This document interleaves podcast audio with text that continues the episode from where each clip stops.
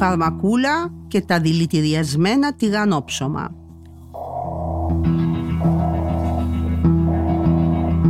για να εκδικηθεί το αποτυχημένο προξενιό της κόρης της, η Φραγκογιανού, από το Περιστέρι, τάισε δύο οικογένειες δηλητηριασμένα τηγανόψωμα. Από τα 7 θύματά της, τα τρία έχασαν τη ζωή τους. Έμεινε 19 χρόνια στη φυλακή, αλλά η ίδια δεν παραδέχτηκε ποτέ την ενοχή της. Η ηθοποιός Σοφία Φιλιππίδου διαβάζει ένα επεισόδιο από τη σειρά podcast της Lifeo με εγκλήματα που συγκλώνησαν την Ελλάδα από τον 19ο αιώνα μέχρι σήμερα. Για να μην χάνετε κανένα επεισόδιο, ακολουθήστε τη σειρά Αληθινά Εγκλήματα στο Spotify, στα Google Podcast και στα Apple Podcast. Είναι τα podcast της Lifeo.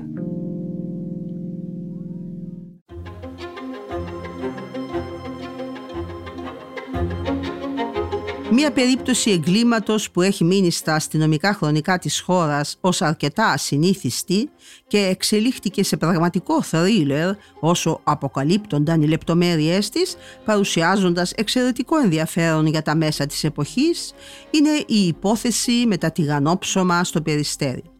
Η Μαρία Σαμπανιώτη, μια 56χρονη νοικοκυρά, για να εκδικηθεί τους γείτονές της, πότισε με δηλητήριο τα τηγανόψωμα που κέρασε δύο οικογένειες στις αρχές της δεκαετίας του 90.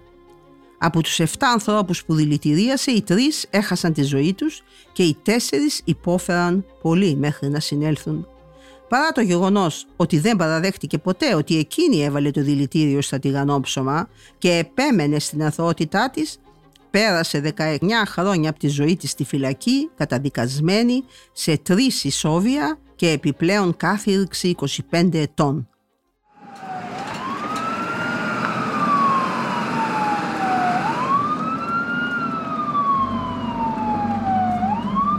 Το απόγευμα του Σαββάτου 18 Ιανουαρίου 1992 Εφτά άτομα, ο ένας μετά τον άλλον, μεταφέρονταν στο Γενικό Κρατικό Νοσοκομείο Πειραιά και στο νοσοκομείο Μεταξά με συμπτώματα τροφικής δηλητηρίασης.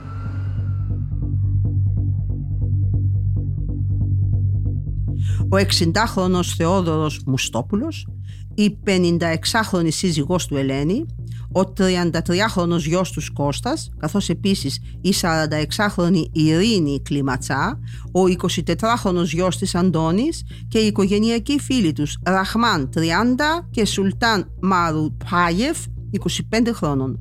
Ομογενείς από το Καζακστάν. Σβάδαζαν από τους πόνους στην κοιλιά και η κατάστασή τους ήταν τόσο σοβαρή που είχαν την ανάγκη μηχανικής υποστήριξης. Οι γιατροί έδωσαν μάχη για να τους κρατήσουν στη ζωή και ταυτόχρονα ειδοποίησαν την αστυνομία καθώς θεώρησαν ότι η ταυτόχρονη δηλητηρίαση δύο οικογενειών δεν μπορούσε να είναι τυχαία και τα 7 θύματα είχαν φάει τηγανόψωμα που είχαν παρασκευάσει με τη ζύμη που τους είχε προσφέρει η γειτόνισά τους Μαρία Σαμπανιώτη η οποία έμενε με το σύζυγό και τις κόρες της λίγα τετράγωνα μακριά στην οδό Κλεάνθους 20.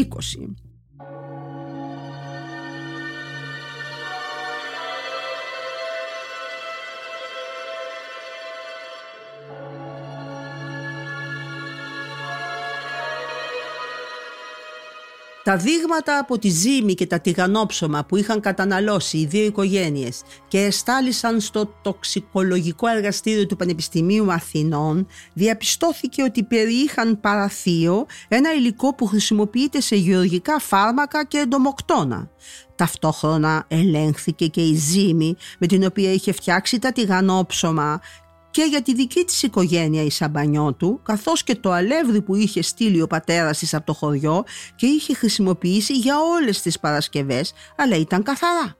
Στην αρχή η υπόθεση θεωρήθηκε ατύχημα, αλλά τρεις μέρες μετά τη γνωστοποίηση των εργαστηριακών αποτελεσμάτων, η 56χρονη νοικοκυρά προσήχθη στο αστυνομικό τμήμα της περιοχής για να δώσει κατάθεση. Μέχρι τότε δεν υπήρχε κανείς νεκρός. Όλα τα θύματα νοσηλεύονταν σε κρίσιμη κατάσταση.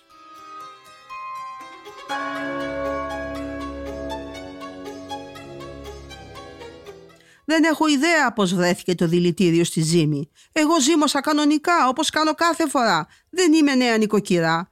Δεν μπορώ να μπερδέψω το αλάτι με το δηλητήριο. Πήγα να κάνω ένα καλό και πώς μπλέχτηκα έτσι Θεέ μου» είπε στους αστυνομικούς, αλλά και στους δημοσιογράφους που ασχολήθηκαν με την υπόθεση. Ωστόσο η άρνησή της δεν έπεισε κανέναν και η ασφάλεια άρχισε να ψάχνει το κίνητρό της μέσα από τις καταθέσεις των θυμάτων.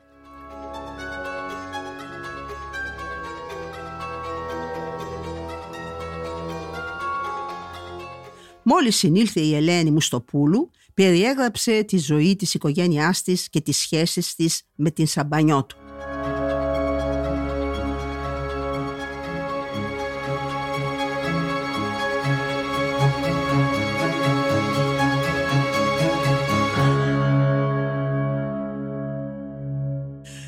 Ήρθαμε από τη Ρωσία πριν δέκα μήνες και εγκατασταθήκαμε στο Περιστέρι, ανέφερε μεταξύ άλλων. Η Μαρία ερχόταν σχεδόν κάθε μέρα στο σπίτι και από την αρχή μου είχε πει πως ήθελε τον γιο μου τον Κώστα για γαμπρό της. Μου έφερε και νήμα για να φτιάξω μπλούζα στην κόρη της. Της είπα ότι ήταν πολύ νωρίς για έρωτες και γάμους. Εμείς δεν είχαμε ούτε έναν χρόνο στην Ελλάδα. Εκείνη την ημέρα λοιπόν είχε έρθει για να δει πώς πάει η μπλούζα και για να με ευχαριστήσει είπε έφερε τη ζύμη για να φτιάξω τηγανόψωμα για τα παιδιά. Ο γιος μου είχε καλεσμένους δύο φίλους του από τη Ρωσία, το Σουλτάν και Γιάννη. Κατά τις τέσσερις αρχίσαμε να τρώμε και κατά τις πέντε πέσαμε όλοι κάτω σαν κοτόπουλα.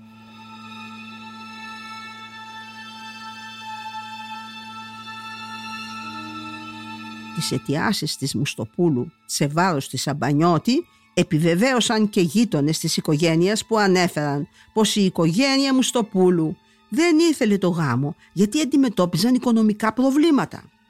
Οι αστυνομικοί κατέληξαν στο συμπέρασμα ότι η Σαμπανιώτου είχε βάλει στόχο να παντρέψει τις κόρες της με τους γιους των δύο οικογενειών Κώστα Μουστόπουλο και Αντώνη Κλιματσά και όταν είδε ότι το σενάριο αυτό δεν είχε καμία τύχη αποφάσισε να πάρει την εκδίκησή της σχημάτισαν δικογραφία σε βάρος της και την παρέπεψαν στον εισαγγελέα.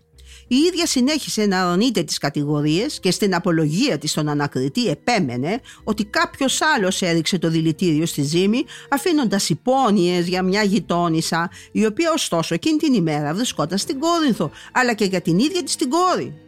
Μου είχε πει να πάμε για ψώνια, αλλά το είχα ξεχάσει. Έτσι άρχισα να φτιάχνω τη ζύμη και μάλιστα κάποια στιγμή πετάχτηκα στο σούπερ μάρκετ αφήνοντας την πόρτα ανοιχτή. Όταν γύρισα, έπιασα πάλι τη ζύμη και τότε η κόρη μου ήρθε και μου θύμισε ότι έπρεπε να πάμε στα μαγαζιά. Για να μην χαλάσει το ζυμάρι, το πήγα στην Ελένη μου στο πούλου. Το υπόλοιπο το πήγα στην κλιματσά για να φτιάξει και εκείνη ψωμί.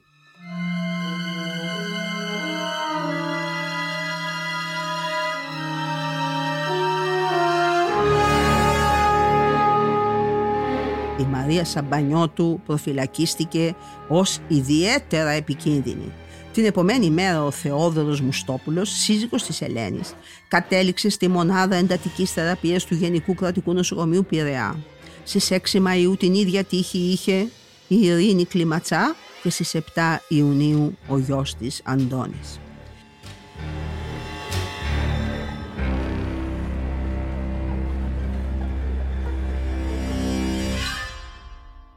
Η δίκη της Μαρίας Σαμπανιώτου έγινε τον Απρίλιο του 1993 από το Μικτό Ορκωτό Δικαστήριο Αθηνών.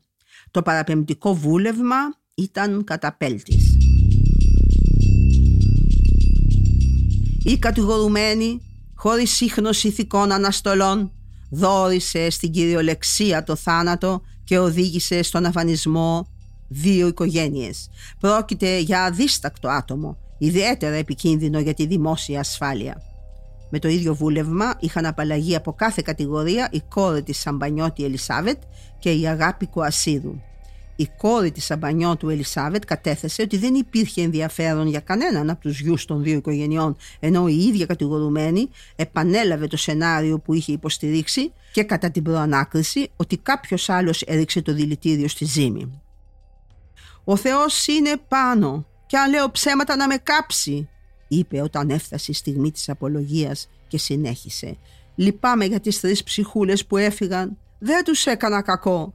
Και με τις δύο οικογένειες είχα πάρα πολύ καλές σχέσεις. Τη ζύμη την είχα φτιάξει από το πρωί για να ψήσω ψωμί για την οικογένειά μου.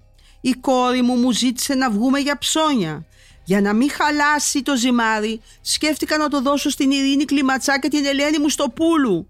Στο σπίτι είχε έρθει από νωρίς η γειτόνισά μου, αγάπη Κουασίδου. Όταν φύγαμε, κλείδωσα την πόρτα. Γύρισα και την βρήκα στο σπίτι. Είχε μπει από την πίσω πόρτα της κουζίνας. Κρατούσε και μία νάιλον τσάντα.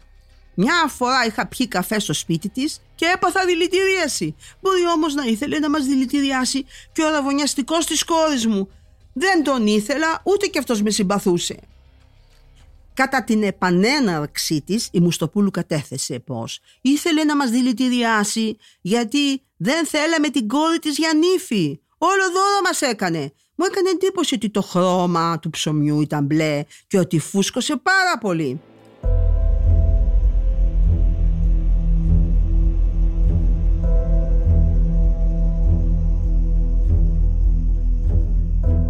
Παρόμοιου περιεχομένου ήταν και οι καταθέσεις των άλλων μαρτύρων κατηγορίας. Από την πλευρά της, η κόρη της Σαμπανιώτη Ελισάβετ κατέθεσε ότι δεν υπήρχε ενδιαφέρον από εμάς για κανέναν γιο της οικογένειας Κλίματσα ή της οικογένειας Μουστοπούλου.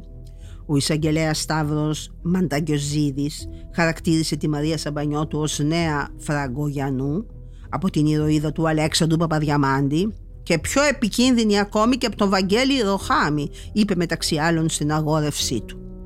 Μετά την άρνηση των οικογενειών μου στο Πούλου και Κλιματσά να συμπεθεριάσουν, έσπασε τα μούτρα της. Τους το φύλαγε και όταν της δόθηκε η ευκαιρία χτύπησε. Την έτρωγε το σαράκι της αντεκδίκησης. Έψαξε και βρήκε φάρμακο. Το γυναικείο μυαλό δουλεύει με ανάποδες στροφές. Η γυναικεία φύση είναι περίεργη. Οι γυναίκες είναι ικανές για όλα. Ο τρόπος της ήταν ύπουλος, σατανικός, παραδοσιακός. Η δολιότητά της δεν περιορίζεται σε σωρία επικλήσεων των θείων και σταυροκοπημάτων, αλλά στο να ρίχνει υπόνοιες σε άλλους ανθρώπους. Δεν δίστασε να δημιουργήσει υπόνοιες για την ίδια της την κόρη. Μέσα στην ψυχή της έκρυβε μεγάλο μίσος. Προσπάθησε να εξολοθρέψει και το έκανε δύο οικογένειες. Φαινομενικά μοιάζει αθώα. Αν αφαιθεί ελεύθερη όμως θα αποτελέσει μεγαλύτερο κίνδυνο και από τον Ροχάμι. Είναι απεχθής εγκληματίας και δολοφόνος. Η Μαρία Σαμπανιώτη είναι επικίνδυνη.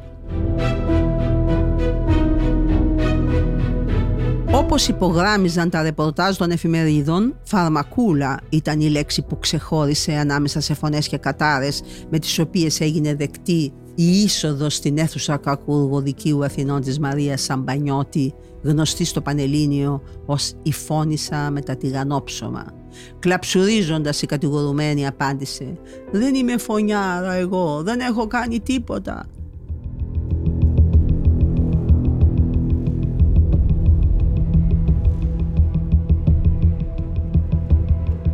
Στις 3 Μαΐου με πλειοψηφία 6-1 το δικαστήριο έκρινε τη Σαμπανιώτη ένοχη χωρίς να της αναγνωρίσει κανένα ελαφρυντικό και την καταδίκασε τρεις φορές σε ισόβια και επιπλέον 25 χρόνια κάθυρξη για τέσσερις απόπειρες ανθρωποκτονιών. Ήταν η μεγαλύτερη ποινή που είχε επιδικαστεί σε γυναίκα τις τελευταίες δεκαετίες. Στο άκουσμα της απόφασης η Σαμπανιώτη ξέσπασε σε λιγμούς. Φώναξε «Δεν έχω κάνει τίποτα! Κάντε μου τον ορό της αλήθειας!» και λιποθύμησε για να μεταφερθεί εσπευσμένα σε ασθενοφόρο στο νοσοκομείο των γυναικείων φυλακών Κορυδαλού. Το μεικτό ορκωτό εφετείο της Αθήνας, όπου έγινε η δίκη της σε δεύτερο βαθμό τον Οκτώβριο του 1997, δεν μείωσε ούτε κατά μία ημέρα την ποινή της ούτε άλλαξε κάτι στην επανεκδίκαση της υπόθεσης από το εφετείο τον Οκτώβριο του 2002 μετά την αίτηση ανέρεσης που έκανε δεκτή ο Άριος Πάγος. Στο διάστημα που μεσολάβησε είχε δηλώσει σε συνέντευξή της ότι δεν είχε κίνητρο να δηλητηριάσει τις δύο οικογένειες. Η μεγάλη μου κόρη ήταν τότε 16-17 ετών και ήταν ήδη αραβωνιασμένη ενώ η μικρή πήγαινε ακόμη στο σχολείο. Ήθελα να τις σπουδάσω, όχι να τις παντρέψω. Η Μαρία Σαμπανιώτη παρέμεινε στη φυλακή για 19 χρόνια μέχρι που αποφυλακίστηκε το 2011 επιμένοντας στην αθωότητά της. λίγο πριν την αποφυλάκησή της τον Μάρτιο του 2011 έδωσε μία συνέντευξη στο συντάκτη του πρώτου θέματος Φρίξο Δρακοντίδη όπου επέμενε ότι δεν ήταν εκείνη που είχε βάλει το δηλητήριο στα τηγανόψωμα.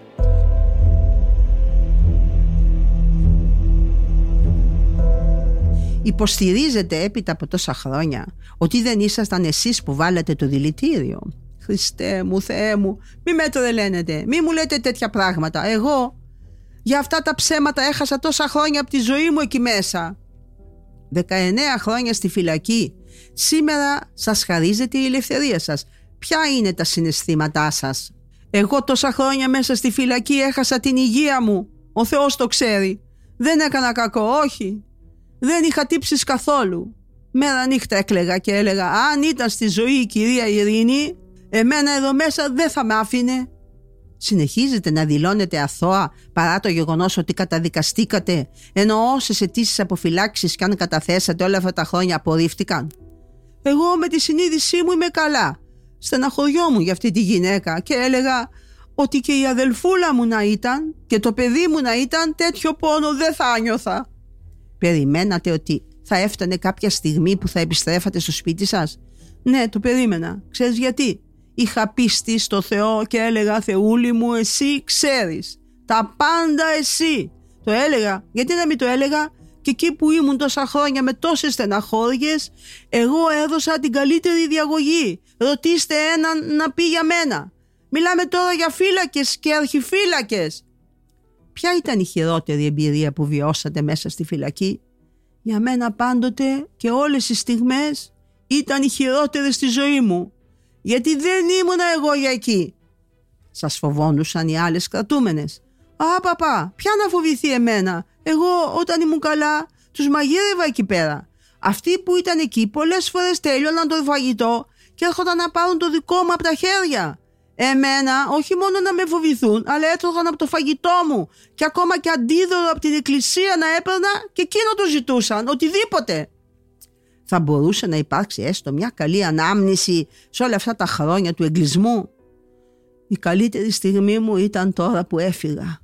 Ποιο ήταν το πρώτο πράγμα που κάνατε βγαίνοντας από τη φυλακή; Χαιρέτησα τον κόσμο με τον οποίο ήμουν τόσα χρόνια μαζί. Ήταν όλοι τους χαρούμενοι που επιτέλους έβγαινα. Ποιος σας υποδέχτηκε; Τα παιδιά μου ήρθαν. Ήταν η πρώτη φορά που βγαίνατε έξω δεδομένου ότι δεν παίρνατε άδειες κατά τη διάρκεια της παραμονής σας στα σοφρονιστικά ιδρύματα. Τι διαφορές εντοπίσατε σε σχέση με το χθες; Όλα άλλαξαν. Αυτό διαπίστωσα. Οι δρόμοι μου φαίνονταν όλοι ξένοι. Τότε είχαμε στην Αθήνα καθαρή. Δεν είχαμε τέτοια βαβούρα και τόση βρωμιά. Πού μένετε τώρα; Στο Περιστέρι. Στην ίδια γειτονιά. Όχι. Σε άλλο σπίτι. Αν σας δινόταν η ευκαιρία τι θα λέγατε στις οικογένειες των θυμάτων; Ο Θεός να τους δώσει μεγάλη υπομονή, αλλά εγώ δεν φταίω, δεν φταίω. Χίλιες φορές να με χτύπαγε αυτοκίνητο παρά να γινόταν αυτό.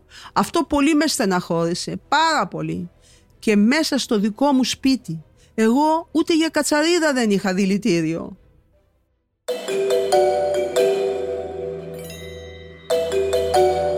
Ηθοποιός Σοφία Φιλιππίδου διάβασε ένα επεισόδιο από τη σειρά podcast της Lifeo με εγκλήματα που συγκλώνησαν την Ελλάδα από τον 19ο αιώνα μέχρι σήμερα.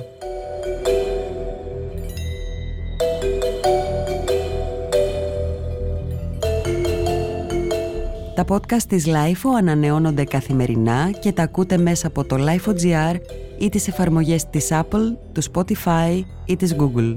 Κάντε subscribe πατώντας πάνω στα αντίστοιχα εικονίδια για να μην χάνετε κανένα επεισόδιο.